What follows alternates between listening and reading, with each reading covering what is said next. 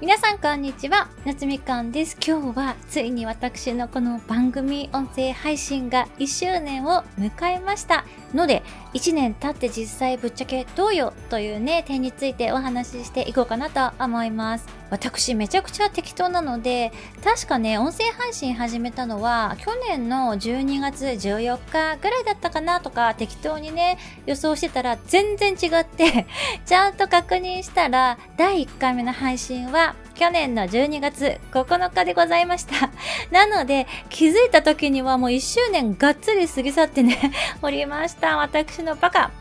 話ね、超飛ぶんですけど、私記念日とか全然覚えられないパターンなんですよね。もうロマンチスト力がゼロで、なので気がついたらね、おめでたいはずの1周年記念日は鮮やかに過ぎ去っておりました本番組でございますが、この1年をね、振り返ってみると、そうですね。総じて、ラジオ配信自体は楽しめているなと思います。変なコメントとか一度もついたことないし、皆さんむしろいつもすっごい優しくね、コメントいただけますし、ラジオやってていいことしかないなって思います。いつもね、聞きに来てくださる方たち本当にありがとうございます。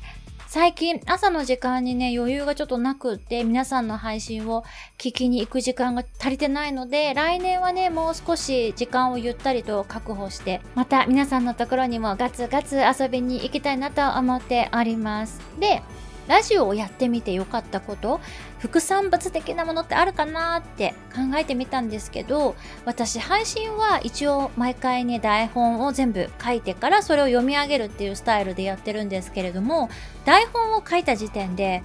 え私こんなこと考えてるんだってびっくりすることとかねあります。なので、このラジオのエピソードを作る過程一つ一つが私自身の自己対話の作業って感じなんですよね。私はもともと内省すること自体は得意なんですけど、いつも自分の脳みその中でそのダイアログっていうのは完結しちゃってたんですよね。だけどこうやってちゃんと言語化することで自分の新たな面を知ることができるようになったなって思います。あとはラジオで喋るネタって思いのほか尽きないなってことです。この1年、まあ、最初の半年ぐらいは土日も含めて毎日配信してて、後半は平日5日間を、まあ、毎日配信してるんですけれども、今のところ喋るネタに困るっていうことがないので、それはね、嬉しい誤算というか、毎日喋るネタがあるような、まあ、毎日が遅れてるってことだと思うので、これからもね、毎日新しいことにチャレンジしながら皆様にその過程をね、すべてお伝えしていきたいなと思っています。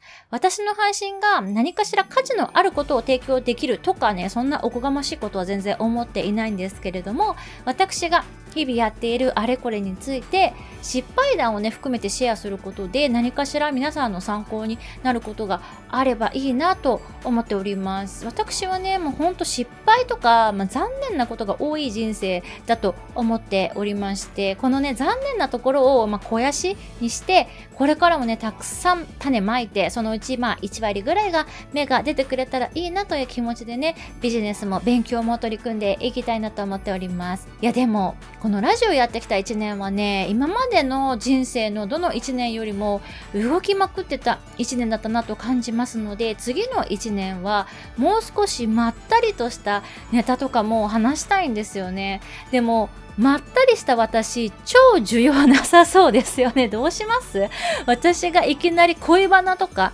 ね、し始めたらね、どうしましょうね。チャンネル登録者は多分一気に100人ぐらいはそうですよね。でも、まあね、人生ね、何があるかわかんないですから、夏みかんがいきなり乙女系キャラに転校するかもしれないし、できちゃった結婚とかね、電撃でするかもしれないですからね。基本的に毒にも薬にもならない話しかしないと番組ではございますが、これからも皆さん引き続き仲良くしてくださると嬉しいです。それではまた次のエピソードでお会いしましょう。バイ